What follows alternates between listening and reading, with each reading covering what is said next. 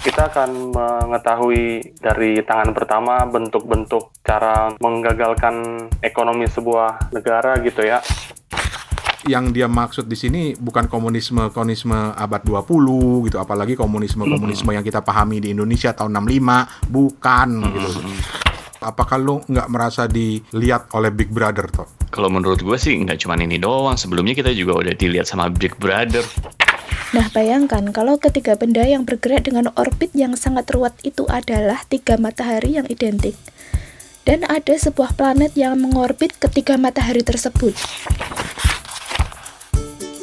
Sebelum mulai rekaman ini tadi Toto sama Steven lagi bongkar-bongkar online shop dan menemukan buku-buku unik. Ada buku apa? Rapot toh? Ini ada orang ya jual ya di Bukalapak nih buku raport tahun 1947. Menarik juga nih. Buset. Nah soal ngomong-ngomong soal menggali-gali buku-buku lama, gue menemukan sesuatu harta berharga nih dari masa lalu. Apa tuh? Lo ketemu mantan lo? Eh mantan gue sekarang serumah sama gue enak aja loh. gue menemukan rekaman Toto lagi nyanyi. aib, aib. Jadi buat teman-teman kepo buku nih sebelum kita mulai ya, sebelum kita mulai ya. Eh, Kalau ada di antara lo yang dengerin ini dan lo pengen denger Toto nyanyi, kita mau lihat dulu requestnya di Instagram. Kalau cukup banyak, gue akan puter itu Toto lagi nyanyi. Gue sumpah ini beneran suara Toto lagi nyanyi pakai ukulele. Boleh, boleh. Yang denger itu baru gue sama Steven. Itu waktu pertama kali dengar tuh kayak bisa goyang sendiri gitu loh. Dengar lo gila apa gue yang sendiri itu ada something wrong with your ears berarti kalau gitu. Selera lu perlu ditingkatkan berarti. gitu. Jadi kita kita kita kita tunggulah komen teman-teman yang mau dengerin gitu ya. Karena apa? Kita harus minta izin dulu sama teman-teman. Jangan sampai kita main puter malah nanti habis itu pendengar kepo buku langsung turun. langsung ke drop, langsung pada unsubscribe apa? Unsubscribe. Follow, follow. langsung unfollow. Unfollow. Jadi kita izin dulu sama teman-teman.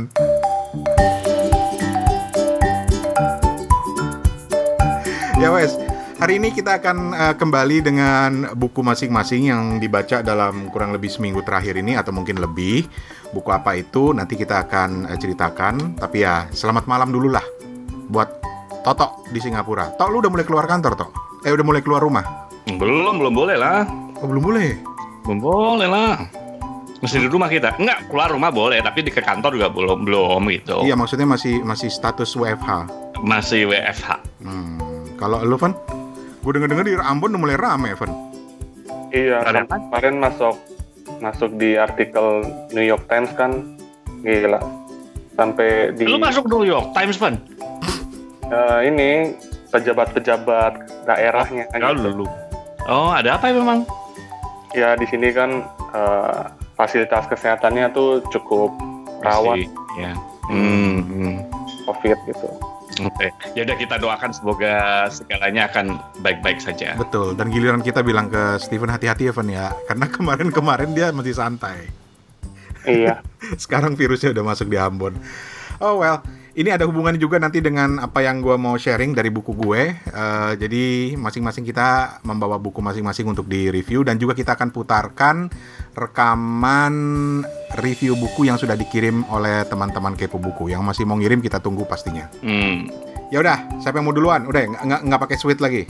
Eh, saya saya. Asik. Nah gitu, gue demen tuh Steven tuh gitu. Inisiatifnya gue demen kalau Steven itu. Gue juga inisiatif kadang-kadang. Kagak, kagak. Kagak, gue selalu ditanya siap. duluan, Steven langsung ngajuin. Enggak, gue kalau bilang siapa yang duluan, gue selalu bilang Van, lo dulu Van. Nah, kan gue duluan.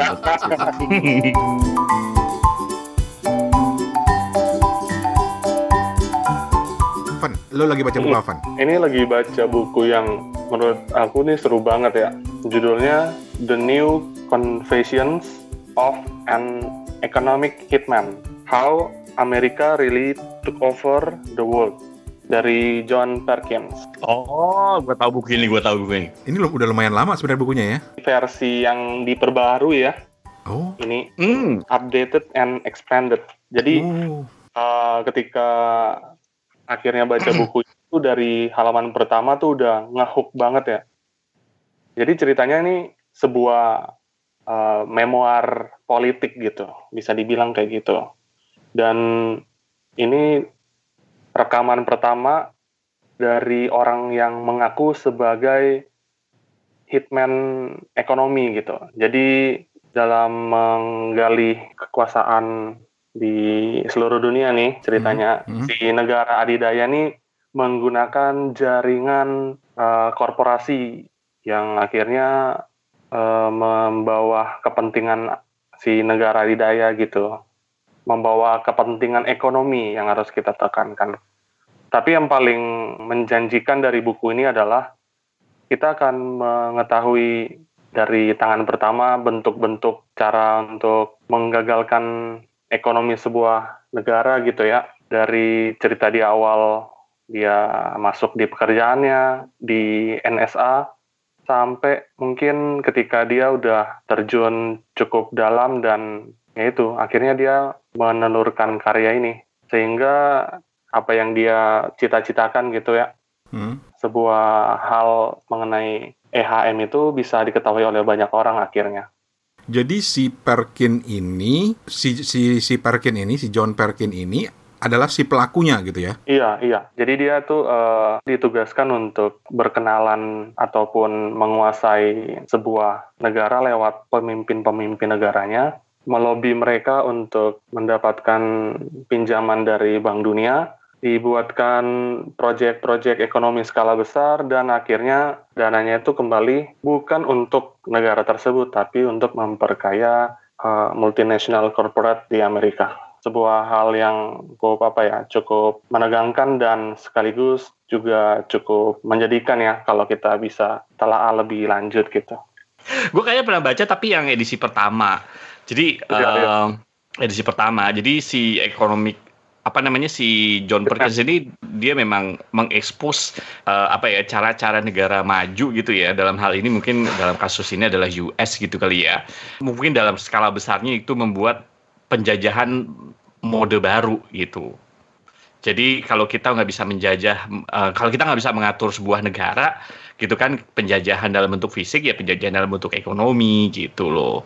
Uh, jadi ibaratnya uh, di buku ini tuh dia tuh uh, ngebuka gitu uh, taktiknya apa aja sih kalau negara-negara maju itu untuk bisa menekan negara-negara kecil gitu ya untuk hmm. Untuk misalnya uh, nerima uh, term and conditionnya negara-negara maju itu salah satunya tadi mungkin dibilang sama Stephen saya kayak gitu. Jadi banyak ya ibaratnya buku ini dulu awal-awal kalau gue baca gitu kayak buku buku teori konspirasi ya. Dulu kan nah. kita selalu bilang gitu ya negara lah kayak gitu-gitu ya. Tapi memang ini ternyata memang benar terjadi gitu. Dan dan John Perkins ini um, memangkat dalam segi ekonomi gitu kan. Kalau kita dulu kan suka juga suka dengar teori konspirasi apakah misalnya CIA gitu kan uh, terlibat dalam uh, G30S misalnya kayak gitu-gitu kan banyak gitu ya hmm, hmm versinya hmm. misalnya kayak gitu ya.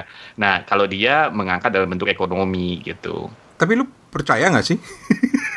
Aku dalam ini uh, cukup percaya ya, cukup percaya dengan pengakuan beliau karena uh, beliau sendiri tuh dalam dalam apa uh, bab-bab awal tuh udah memasukkan bagaimana dia tuh juga bimbang gitu loh, juga memang maju mundur dalam menjalani tugasnya tersebut gitu, tugas rahasia dia tersebut. Karena dari awal tuh dia menceritakan bagaimana background dia sendiri ketika sebelumnya tuh dia bisa berkecimpung di dunia tersebut di organisasi ini gitu. Hmm. dan apa yang mendorong dia untuk bisa menuliskan kejahatan dalam tanda kutip yang dia lakukan ya mungkin setelah aku baca lagi mungkin akan memiliki kesimpulan yang cukup berbeda dia tuh pengen menebus uh, kesalahannya lewat lewat buku ini salah satunya gitu.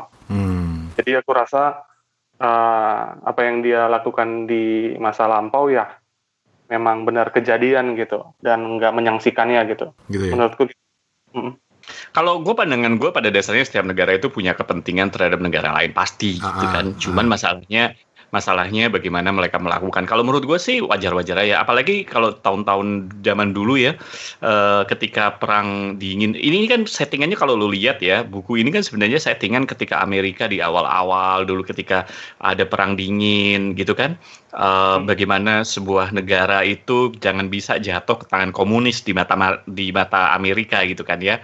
Di satu sisi mungkin uh, hal yang sama gitu dengan Sov uh, waktu itu uh, Uni Soviet yang nggak mau negara itu terlalu dekat dengan Amerika kan dalam konteks perang dingin sih menurut gue oke oke aja gitu kan. Nah apakah sekarang masih kayak gitu? Menurut gue juga masih. Tapi apakah sekarang jadi efektif gitu nggak tahu juga karena korporasi besar sendiri kan juga di US mungkin juga udah suka su udah juga susah diatur gitu. Maksudnya mereka udah saking liberalnya gitu dengan kapitalismenya, apakah bisa juga gitu kan? Uh, dan dan dan di zaman itu mungkin superpower cuma dua gitu kan, Uni Soviet dan Amerika misalnya kayak gitu kan? Hmm, hmm. Sekarang siapa? Mungkin ada China, mungkin uh, Eropa, segala macam kayak gitu-gitu. Apakah cara ini bisa efektif atau enggak sih? Gue meragukan kalau sekarang gitu. Okay. Negara lebih bebas dalam artian dalam arti. Tapi apakah negara besar nggak mendikte ya? Menurut gue sih nggak ada negara yang tidak mendikte negara lain, both side gitu. Cuman masalahnya cara apa aja yang dipakai gitu kalau menurut gua.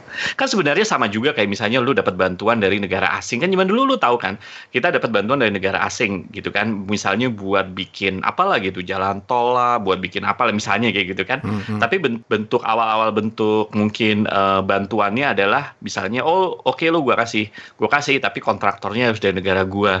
Ujung-ujungnya kan duitnya balik lagi ke mereka. Yes, iya Udah nggak sih? Benar, benar, benar, ya, benar. Kan? Ya kan itu kan pola kayak gitu kita udah tahu banyak gitu. Itu salah satu pola yang normal aja gitu. Tapi ujung-ujungnya kita harus bayar utang kan sebenarnya kan. Iya sih. Udah nggak sih? Nah, tapi duitnya sebenarnya money flow-nya balik lagi ke mereka gitu. Nah, gue tuh selalu tertarik dengan cerita-cerita gini karena gue dulu sempat uh, sempat tergoda pengen belajar ilmu hubungan internasional gitu loh. Dan salah satu materi yang pernah gue pelajari adalah uh, komunikasi internasional. Nah, cerita-cerita kayak gini nih banyak nih. Misalnya di dunia komunikasi, Amerika itu dulu uh, guna, menggunakan media massa untuk juga masuk mm. ke banyak negara. Mm -mm. Contoh mm. yang paling gampang adalah film seri. Jadi film dulu ya? zaman-zaman ya? TVRI itu film-film seri kayak Manix gitu ya, mm -hmm. uh, Kojak, uh, The Man from Uncle gitu. Itu film-film serial mm -hmm. lama itu diberikan mm -hmm. gratis ke TVRI mm -hmm. tapi mm -hmm. kemudian istilahnya gini loh nih gue kasih ya. Terus tiba-tiba orang bilang eh lanjutannya dong lanjutannya. Ah wanitiro oh iya iya. Iya benar-benar gitu. Jadi seru hmm. juga ya. Kayaknya jadi pengen baca nih gue nih Confession Economic Hitman nih. Iya tapi mungkin yang sekarang terjadi adalah uh, sekarang kan lebih ke borderless nation sekarang kan ya. Hmm. Jadi sekarang juga bingung siapa mempengaruhi siapa gitu. Kalau dulu mungkin kita didikte banget dengan uh, eh, US gitu kan, misalnya kayak gitu ya, hmm. uh, dengan budayanya segala macam. Nah kalau sekarang siapa yang mendikte? Jangan-jangan US yang kedikte sama Korea misalnya. U, U, US yang sekarang diserbu dengan K-pop. Diserbu dengan K-pop misalnya gitu kan, kalah gitu ya. At the end ya, karena lebih lebih borders sendiri akhirnya lebih lebih ini kan, lebih lebih lebih menipis gitu. Apa ya, lebih borderless gitu kan ya. Apalagi zaman sekarang internet kayak gitu. Yoi. Ya, ya gitu, gitu. Ada catatan lain dari dari Luven? Uh, catatan lainnya tuh adalah uh, ini tuh memang mungkin terdengar seperti konspirasi yang jauh dari bayang-bayang kita ya, tapi coba aja baca ini lewat kacamata seorang manusia yang mencoba memahami seseorang yang melakukan kejahatan besar di hidupnya gitu. Jadi hmm. kita bisa berempati dan melihat sisi kehidupan orang ini dengan lebih terbuka gitu dan kesalahan-kesalahan yang mungkin terjadi itu bisa jadi pelajaran aja gitu untuk ke depannya. Mm -hmm. Mm -hmm. Lu udah sampai kepada bagian yang ada soal Indonesia nggak, Van? Udah. Dia kan pertama di Peace Corps di Andes hmm. untuk uh, aktivis pertamanya dia. Terus di tahun 71 dia ditugasin pertama untuk uh, membangun jaringan listrik negara gitu di Indonesia. 71 hmm. dia nginepnya tuh di wismanya PLN di Bandung. Dia cerita dia lihat uh, pemandangan kanal, terus dia diajak oleh teman-teman orang Indonesia-nya yang jadi guru bahasa untuk nongkrong gitu dan dia merasa kembali ke kitahnya gitu ya untuk menjadi seorang yang dekat dengan orang-orang yang miskin, orang-orang yang nggak berdaya. Ketika di di lain tempat tuh dia harus tinggal di hotel interkontinental kalau dia di, di Jakarta. Oh, PLN ya? Iya. Iya, salah satunya kelistrikan lah. Yep. Oke. Menarik kan karena karena project pertamanya dia tuh dia di dia turun di Indonesia. Jadi uh, ini juga kayak well account untuk kita lihat Indonesia tuh dulu tuh kayak gimana sih ceritanya gitu awal-awal setelah Pak Harto megang negara gitu. Mm -mm. Tapi kalau misalnya teman-teman menganggap ah ngapain sih baca memoir, anggap aja ini lagi baca novel thriller gitu. Seru juga ya. Anyway, ini nanti akan terkait uh, banget dengan buku yang akan gue sharing kali ini. Sekali lagi, Van, judulnya, Van? The New Confessions of an Economic Hitman, Updated and Expanded. Penulisnya John Perkins. Iya. Ini biografi, tapi kata Stephen tadi kalau emang nggak tertarik, anggap aja baca buku thriller. Iya, uh, soalnya dia cerita dari dia um, berasal dari kalangan konservatif dan uh, dia ketemu uh, ceweknya, dia ketemu uh, guru pertamanya dia yang memang dia punya apa ya? Dia punya kebutuhan-kebutuhan psikologis yang seperti itu. Hmm. Uh, kebutuhan untuk uh, pertemanan dengan lawan jenis dan uh, ini membuat dia menjadi sebuah karakter yang menarik gitu untuk diikutin. Oke. Okay. The New Confession of an Economic Hitman, expanded edition ya? Yep. Ya, yang edisi berikutnya.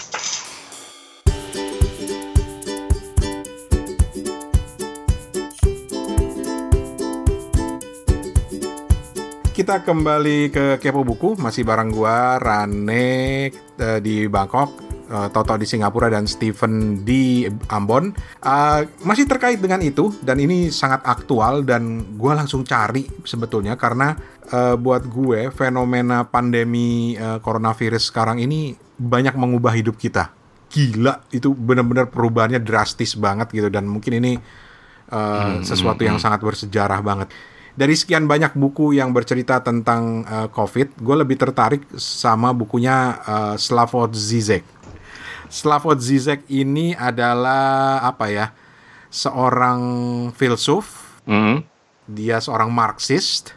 Dia juga uh, sangat menyukai Hegel. Mm -hmm. Jadi kelihatan lah arah pandangan ideologinya itu ke mana tuh udah udah kelihatan gitu. Nah, si Zizek ini nggak lama setelah WHO di bulan Maret mengumumkan bahwa uh, situasi dunia dengan pandemi virus corona ini sudah uh, sudah masuk dalam status pandemik, dia kemudian mengeluarkan sebuah buku dan konon kabarnya itu nggak sampai dua minggu dia nulisnya. Hmm. Gue sukanya itu karena udah lama sebetulnya gue tertarik sama Zizek karena dia ini orangnya unik. Kalau lu cari-cari videonya di YouTube, orangnya unik banget. Hmm cara dia ngomong, cara dia cerita sudut pandangnya dari segi filosofis, cara dia mengait-kaitkannya dengan budaya populer, film-film yang dia sebut gitu. Itu itu menarik. Uh, dan ini banyak menarik perhatian anak-anak muda sekarang gitu loh karena memang cara penyampaian dia itu dan memang dia sosoknya itu khas profesor brewokan gitu kalau ngomong seenak dia kadang-kadang sambil nyedot ingusnya atau gimana. Pokoknya suka-suka dia walaupun misalnya dia di ada di forum yang yang resmi gitu. Itu namanya Slavoj Zizek nah buku ini judulnya Pandemic COVID-19 Shakes the World. Mm -hmm.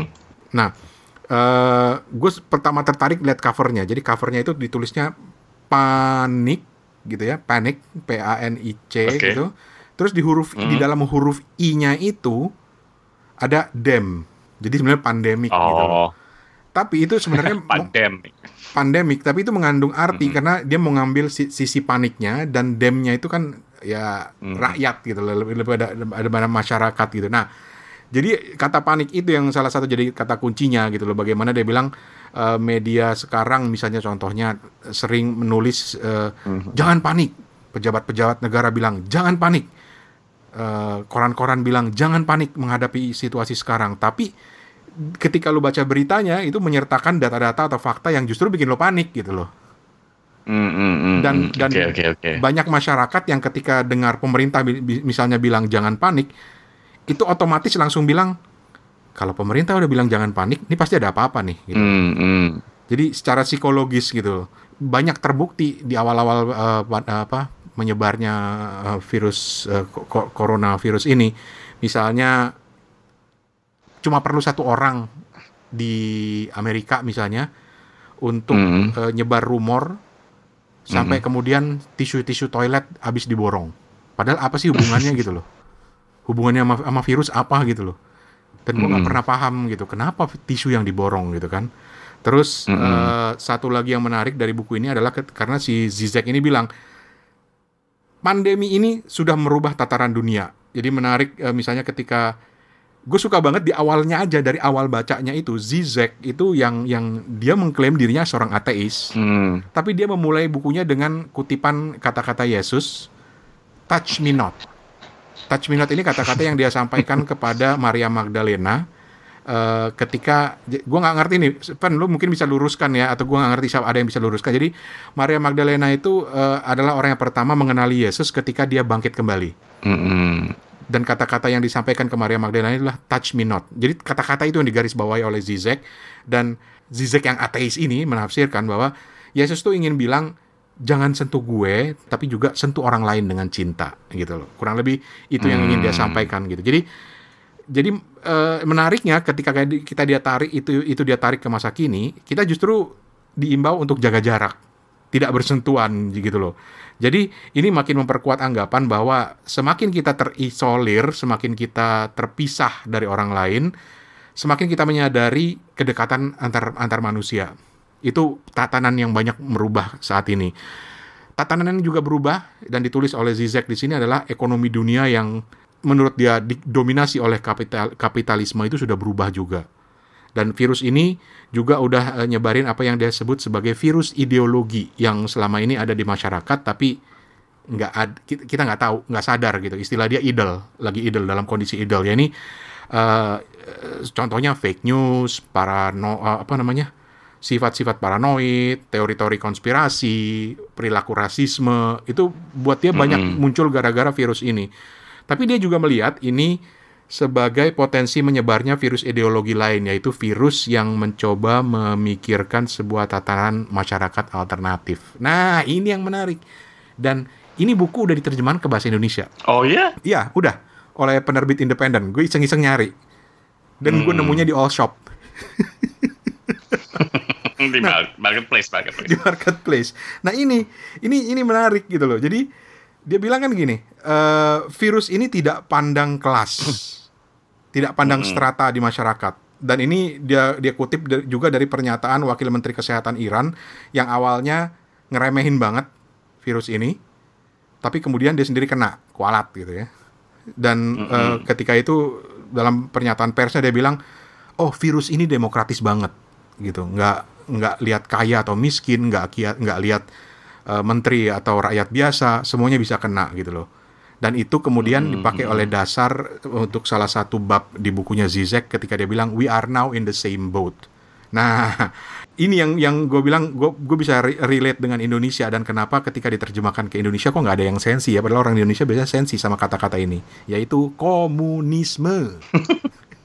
Jangan lupa Zizek ini Marxis gitu ya. Jadi dia bilang bahwa Mm-mm. eh dia menganggap bahwa komunisme ini sekarang harus di, di dipertimbangkan untuk diterapkan di level global.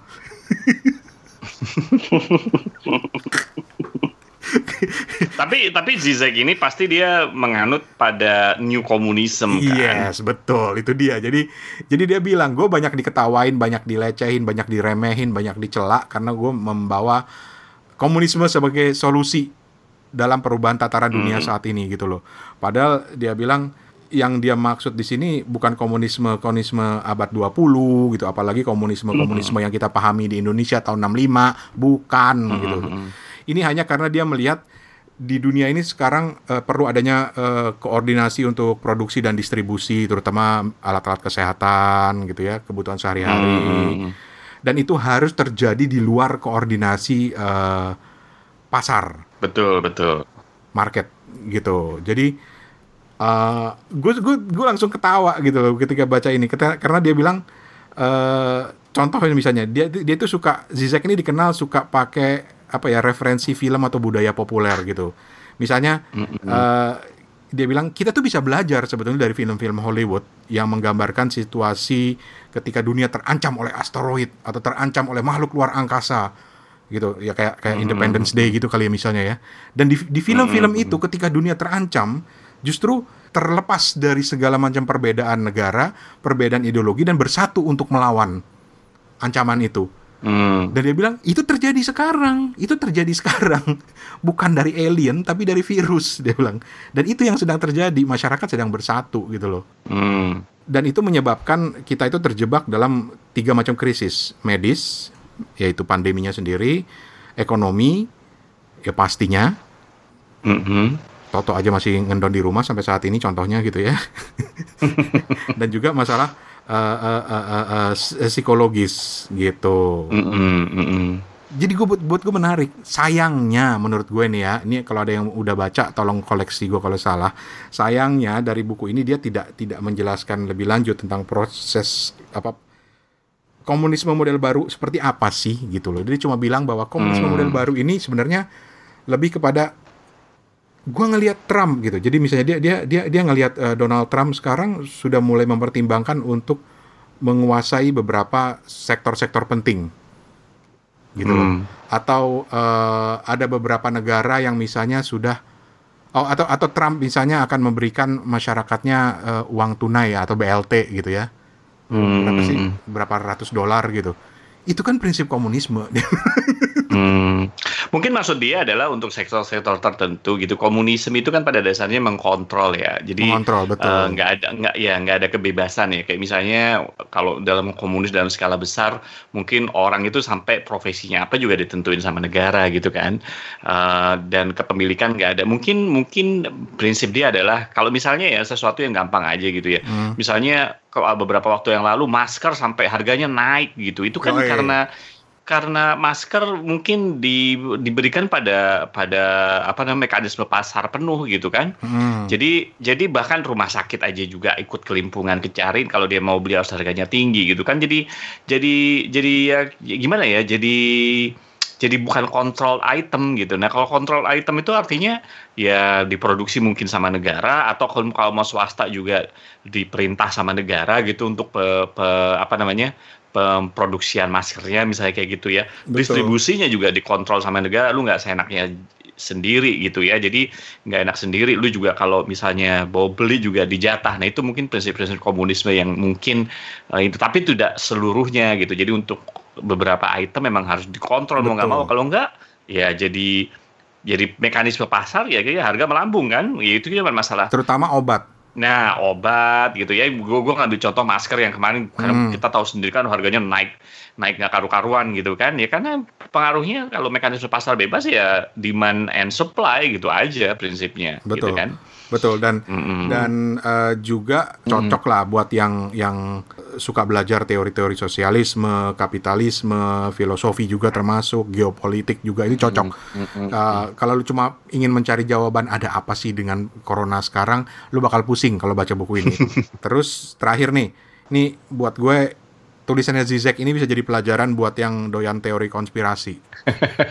Yaitu fakta, cuy, fakta. Dia itu mendasarkan semua dengan fakta dan dia mendasarkan semua dengan referensi yang lengkap gitu loh. Jadi kalau ada di antara lo yang suka teori konspirasi Mm-mm. eh, dan lu bisa nulis kayak Zizek gini, baru gue mau serius dengerin lo. Soalnya tiba-tiba kan sekarang jadi banyak penganut teori konspirasi tuh. Mm-mm. Mm, Teori konspirasi yang bikin konstipasi. Sih? Karena gue selalu bilangnya teori konstipasi, teori yang bikin sakit perut. Segala Ah, macam iya, bisa iya, ya bisa. hubungin gitu ya. Yo, Eh, ini tuh buku-buku yang menarik ya kalau Bang Rane cerita cerita tadi dan kita tuh lagi nyari buku-buku tentang COVID-19 kan sebenarnya. Hmm. Kita lagi mencari-cari eh, kira-kira buku apa sih yang menerangkan tentang kejadian yang kita sedang hadapin gitu. Kan ada banyak buku yang beredar tuh. Yap. Misalnya Hmm. kelas eh, The Great Influenza kalau aku sempat lihat kemarin tuh Mm. dan nggak ada lagi yang bisa menjelaskan kritik-kritik seperti itu selain Zizek ya Bang Rane ya. ya mi- minimal belum pernah gue nemuin buku yang mencoba melihat fenomena ini secara filosofis. Hmm. Oh nice nice nice. Tapi tapi satu hal satu hal ya hmm, satu hal ya uh, yang aku pengen tanyain ke Mas Toto nih. Soalnya kan Mas Toto kan di Singapura. Hmm. Nah kan aku lihat di Mm-mm. Di TV tuh channel News Asia kalau nggak salah itu setiap orang yang harus ke supermarket dia harus apa ya tap in check in gitu ya pakai apps Mm, Ya. Jadi Ya. mm, awalnya awalnya scan ID, lama-lama udah dibikin kayak di tap kayak gitu-gitu pakai apps. Nah, nah itu kan Hmm. untuk melacak GPS tracking setiap hari gitu ya. Kita lagi Mm-mm. di mana? Apakah Mas Toto merasa kayak privasi Mas Toto hilang nggak di kejadian kayak gini gitu? Atau kalau mengutip mengutip George Orwell, apakah lu nggak merasa dilihat oleh Big Brother toh? Kalau menurut gue sih nggak cuma ini doang. Sebelumnya kita juga udah dilihat sama Big Brother, who, who, whoever the Big Brother is gitu. Hmm, hmm. Maksud gue, ya sekarang kita udah udah di zaman sekarang apa ya namanya ya eh, eh, location tracking kayak gitu-gitu kan. Terus data kita juga di mana-mana kayak kayak misalnya kita di internet pesan ini pesan itu. Siapa yang nggak nge-track itu? Siapa yang jamin bahwa kita nggak di tracking sih sebenarnya kan? Ya. ya kan? Lu login lu login Facebook di mana aja gitu misalnya gitu. Login sosial media lu login Twitter di mana aja. Dari dari segi teknologi IP address bisa diketahui gitu. Bahkan at to the point WiFi mana yang lu pakai saat itu juga bisa di bisa dilacak gitu. Jadi kalau menurut gua apakah gara-gara ini kita jadi merasa tertracking? Ya kalau menurut gua kalau ada yang komentar kayak gitu sih lu telat aja gitu. Ke mana aja lu selama ini gitu Telat tuh, Fen. maksud gua ma- ya maksud gua ya lu dengan pakai sosial media lu dengan pakai wifi apalagi wifi aja suka numpang gitu Hmm, kan hmm, hmm. ya wifi lu sendiri aja udah kelacak ada di mana gitu kan itu udah itu masalah sederhana gitu yang sebenarnya yang dari dulu juga udah kelacak cuma masalahnya sampai sejauh mana data lu dipakai kan gitu Tapi itu menarik. Kalau gue kembaliin ke bukunya Zizek tadi, bahwa banyak hal yang yang terpaksa, bukan terpaksa sih, banyak hal yang yang kemudian dulu kita anggap sesuatu yang eh, aneh atau mengancam, tapi sekarang harus dilakukan gitu loh. Mm. Di Bangkok sendiri, kalau lu sampai di bandara, lu harus install aplikasi. Mm-mm. Dan intinya aplikasi itu adalah bisa satu bisa melihat keberadaan lo, tapi yang terpenting sebetulnya karena ketika keberadaan lo harus dilacak adalah kepentingannya kalau memang nanti pesawat yang lu tumpangin ternyata amit-amit kena coronavirus, lu bisa dihubungin gitu loh dan lu bisa diketahui keberadaannya di mana dan orang-orang di sekitar lo itu bisa di segera diambil tindakan gitu kan. Mm-mm, betul betul Jadi jadi batasnya itu antara Big Brother watching us sama kepentingan itu jadi tipis gitu loh. gue di Bangkok kalau mau masuk mall juga gue harus scan QR code gitu loh. Masuk scan, keluar scan. Iya betul betul Lu mau mau mau mau bilang itu diawasi oleh Big Brother, tapi kan juga bisa untuk kepentingan lo. oke aja gitu selama lu nggak melakukan hal-hal yang aneh-aneh kalau menurut gua sih Dan obrolan Toto barusan direkam oleh Big Brother. Gue maksudnya gue, oh you're, you're the big brother literally, literally big, beneran big gitu. Sebagai tambahannya aja Bang Rane, Hmm. Mas Toto. Di bulan Juni itu di Twitter, di Twitternya @hasetboy uh, Hesti Cie, itu ada Hesti, baca cie. bareng siapa tuh siapa tuh siapa tuh Hesti, ah elah pakai nanya lagi Toto. Terus terus terus terus terus. Udah baca bareng ini uh, novel 1984 Orwell. Jadi teman-teman pendengar yang pengen merasakan ikut baca bareng, nah ini kesempatan untuk uh, mencoba novel tersebut. berhubungan dengan situasi saat ini gitu maksud lu Van Uh, enggak, Atau enggak. karena yang ngajak Hesti, Tevan. Uh, ini apa uh, buku yang apa ya novel yang ini kok novel yang klasik yang Keren, keren. aku rasa tuh uh, ya salah satunya uh, harus dibaca sebelum meninggal kan itu. Lu mah serem amat ngomongnya toh. Eh, Seru amat lu Tapi itu katanya kan juga apa cukup berat untuk dipahamin gitu ya. Tapi kalau dibaca bareng-bareng tuh jadi lebih termotivasi aja gitu. hmm, Hmm. Lu aturannya Van kalau kayak begitu lu harus baca buku yang itu Van. 1001 books you must read before you die. Ah ya itu pasti. Itu kan ada serial buku itu kan yang 1001 fil- films you need to watch. Itu kan before Ya, you die. Ya. Salah satunya kan s- eh, 1001 books you must read before you die. Itu harus baca tuh. Jadi lu nggak boleh mati dulu lu sebelum Udah udah kelar. udah udah ini lagi zaman kon lagi zaman beginian lu pada ngomongin mati lu ah. Ngomongin makanan aja. Oke oke. Ya, itu juga ada 1000 1001 food you have Ya. to try before you die gitu Tetap ada. aja dibalikin ke situ. Ada ya. Oke. Oke, baiklah. Itulah eh, buku kita dan sebelum kita pamit, kita mau memperdengarkan dulu satu cerita dari seorang teman pendengar kepo buku. Dan di episode berikutnya baru nanti Toto kita sediakan tempat dan waktu. Kami persilahkan gitu.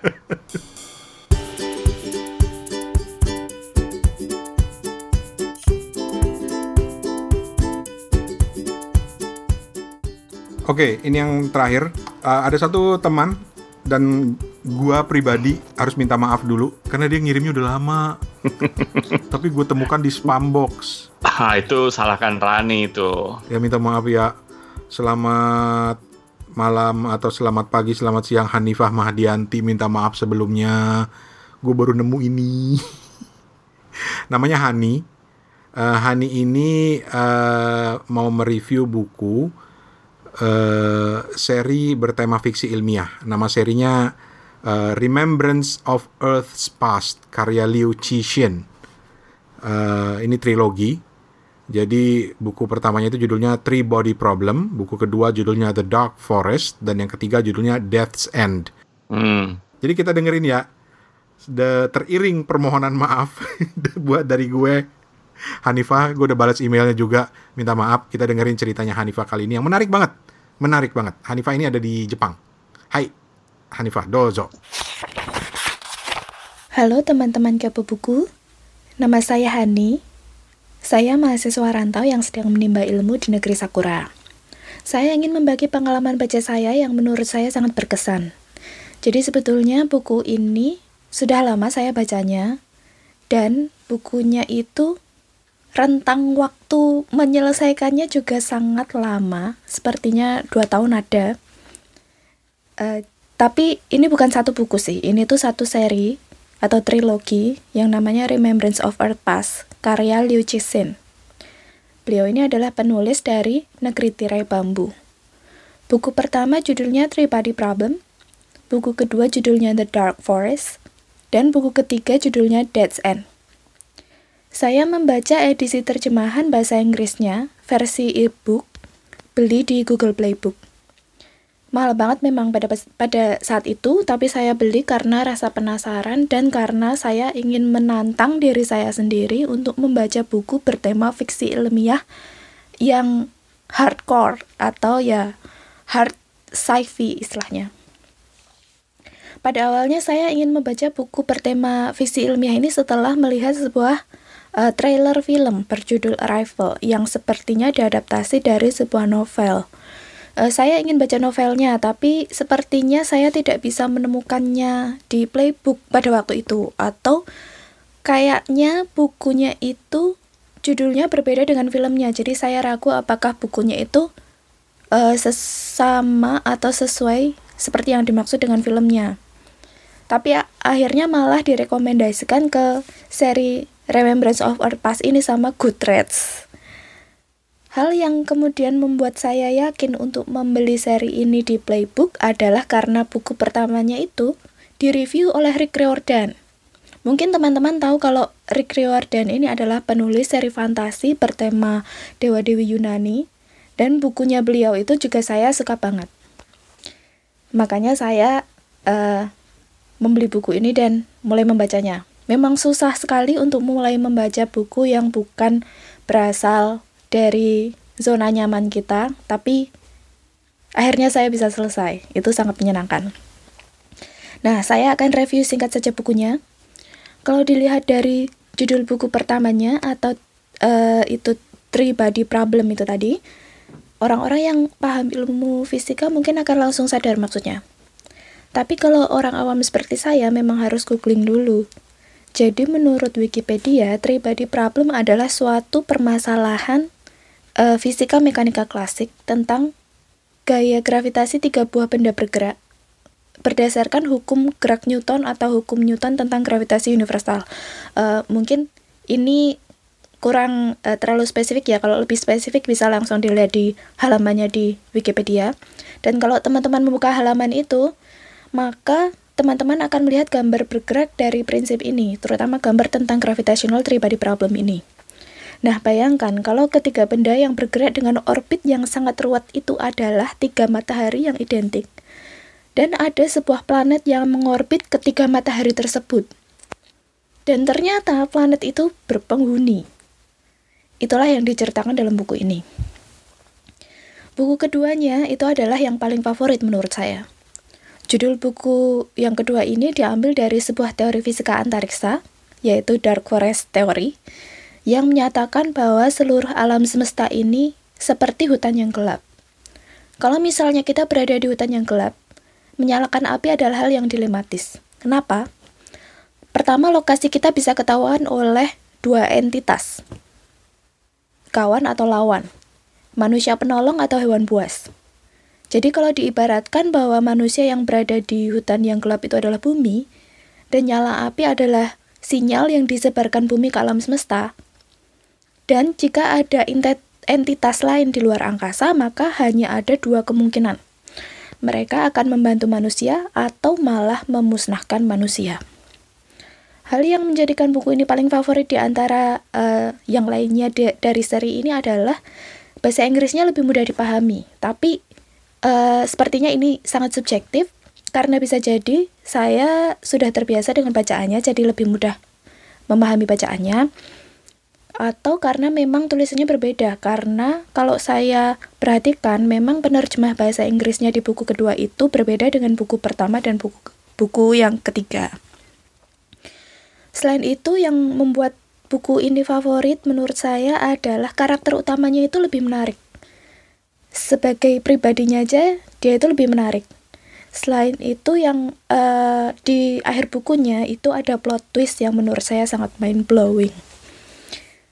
Uh, kemudian yang di buku ketiganya ini menurut saya menarik karena isinya banyak menjawab rasa penasaran dan pertanyaan-pertanyaan dari buku sebelumnya tapi sangat menantang sekali untuk menyelesaikan buku yang ketiga ini karena uh, tebal, karakternya sangat banyak.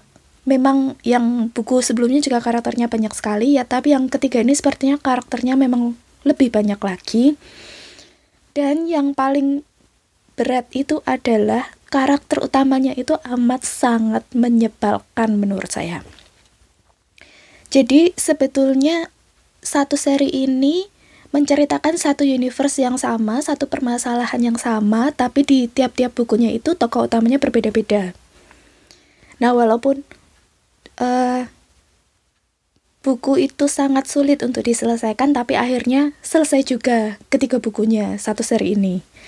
Jadi, uh, di buku ketiga ini intinya adalah menceritakan langkah-langkah yang dilakukan manusia ketika akhirnya manusia itu terekspos ke dark forest atau alam semesta yang gelap itu dan menarik perhatian musuh di alam semesta yang lain yang bertujuan untuk membinasakan umat manusia.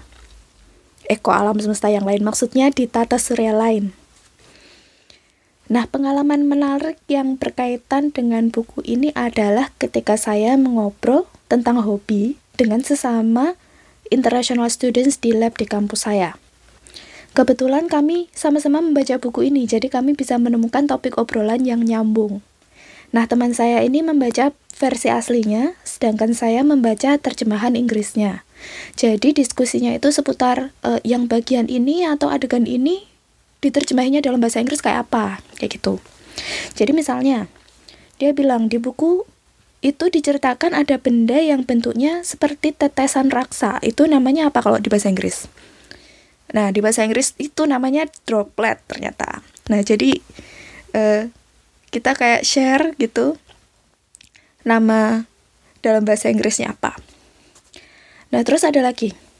Di buku diceritakan kalau ada alien yang memasukkan materi yang bisa memata-matai manusia ke tata surya kita Nah itu kalau di bahasa aslinya uh, saya lupa ngomongnya gimana tapi karakternya atau kanjinya uh, kalau bahasa Mandarinnya berarti Hanzi-nya itu kombinasi dari karakter yang kalau diartikan harfiah artinya adalah wanita Jepang.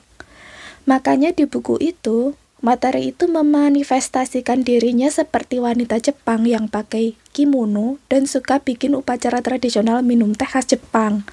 Padahal bahasa Inggrisnya itu diterjemahkan sangat simpel, yaitu sofon aja. S O P H O N. Kalau nggak salah ada catatan kakinya sih, tapi saya agak lupa juga detailnya. Nah, terus karena kami sering banget bahas buku ini, Sensei pun jadi penasaran dan pengen ikutan baca buku ini. Beliau akhirnya beli satu seri sekaligus, hardback pula. Hardcover gitu maksudnya. Padahal saya aja bacanya e-book gitu. Dan sepertinya kalau nggak salah tahun lalu buku pertama seri ini sudah diterjemahkan ke bahasa Indonesia. Uh, judulnya Trisurya kalau nggak salah. Nah saya juga ingin membaca uh, bahasa Indonesianya, tapi belum sempat. Nanti kalau udah pulang mungkin saya akan beli dan membaca.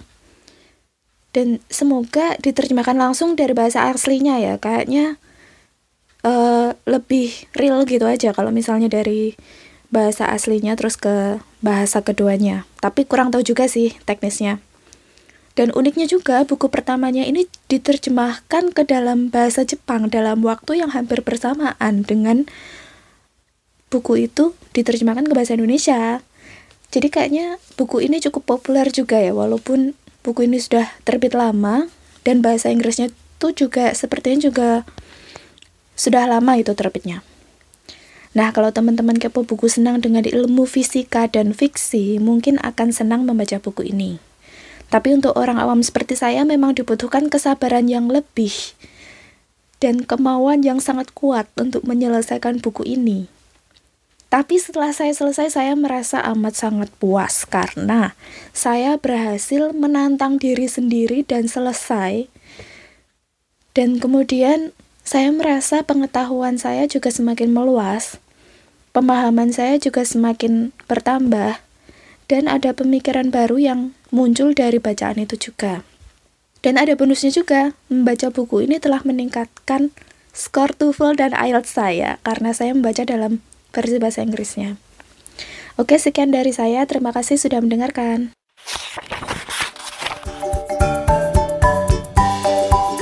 Oke, itu tadi Hanifa Mahdianti. Terima kasih Hanifa. Kayaknya Mbak Hani tuh udah balik ke Indo ya. Udah balik ke Indo ya? Ya Allah. Iya. Gue merasa bersalah banget nih gue. Orangnya mungkin lagi di Jepang, udah balik ke Indo, ngirim. Minta Iya. maaf ya, minta maaf. Dan buat teman-teman sekalian, kalau lu ngirim eh, rekaman review buku lu ke Kepo Buku, tolong ingetin juga dong. DM gue atau WhatsApp kita di Kepo Buku gitu ya. Untuk ingetin, eh gue kirim ya. Awas lu nggak sampai baca, nggak sampai puter gitu. Minta maaf banget. Ya, kalau ada apa-apa salahin Toto ya. Apaan gue di sini? Ya. ya wes. Oke, itu dia eh, buku yang kita bahas eh, hari ini. Bahkan ada bonus eh, tiga buku lagi yang direview oleh Hanifah. Terima kasih banyak. Eh, kita ketemu di episode berikutnya yang masih akan membahas soal buku yang dibaca oleh host Kepo Buku, yaitu abang kita, abang Toto Sutoto. Main ganti nama orang gue. Dan eh, sebelum pamit juga, kalau di episode depan yang menampilkan eh, bukunya Toto dan buku ada seorang teman lagi yang akan review. Kalau di episode depan lo mau dengerin Toto nyanyi, komen dong di di, di Masih Instagram dijual. di Instagram kita. tuh Ya janjian gua. iyalah, harus Hmm. komen di Instagram kita dan bilang, eh iya gue mau dengerin, gue mau dengerin. Gue harus minta izin toh, bukan apa-apa toh. Hmm, hmm, hmm, hmm, hmm, hmm, hmm. Ntar kalau kupingnya pada pecah kan berarti gue nggak tanggung jawab. Ya lu itu. Clickbaitnya ke kepo buku adalah Hmm. untuk mendengarkan Toto nyanyi. Dan ini sumpah, ini sumpah, ini bener. Toto nyanyi yang bener. Bukan nyanyi main-main atau nyanyi lebaran sebentar lagi. Enggak, enggak, enggak. Lebaran Nah, nah, nih. sebentar Bukan nyanyi kayak gini. Dia nyanyi yang proper dengan alat musik. Iya kan, Fen? Bener kan, Fen? Iya, iya. Steven udah denger. Dan menurut Steven suaranya keren. Sampai dia serasa pengen joget. Jadi sekali lagi kalau Ibaratnya pengen joget gitu Gue bingung juga kalau pengen joget ini podcast apa Oh, yang ngomongin buku tapi nawarin orang untuk nyanyi. Jadi kalau nanti di episode minggu depan lo pengen dengerin Toto nyanyi, komen ya di Instagram atau di email atau di WhatsApp segala macam gitu. Oke, gua Rane Hafid dan Toto dan Steven kita pamit. Thank you bapak-bapak dan ibu-ibu. Dah Dadah.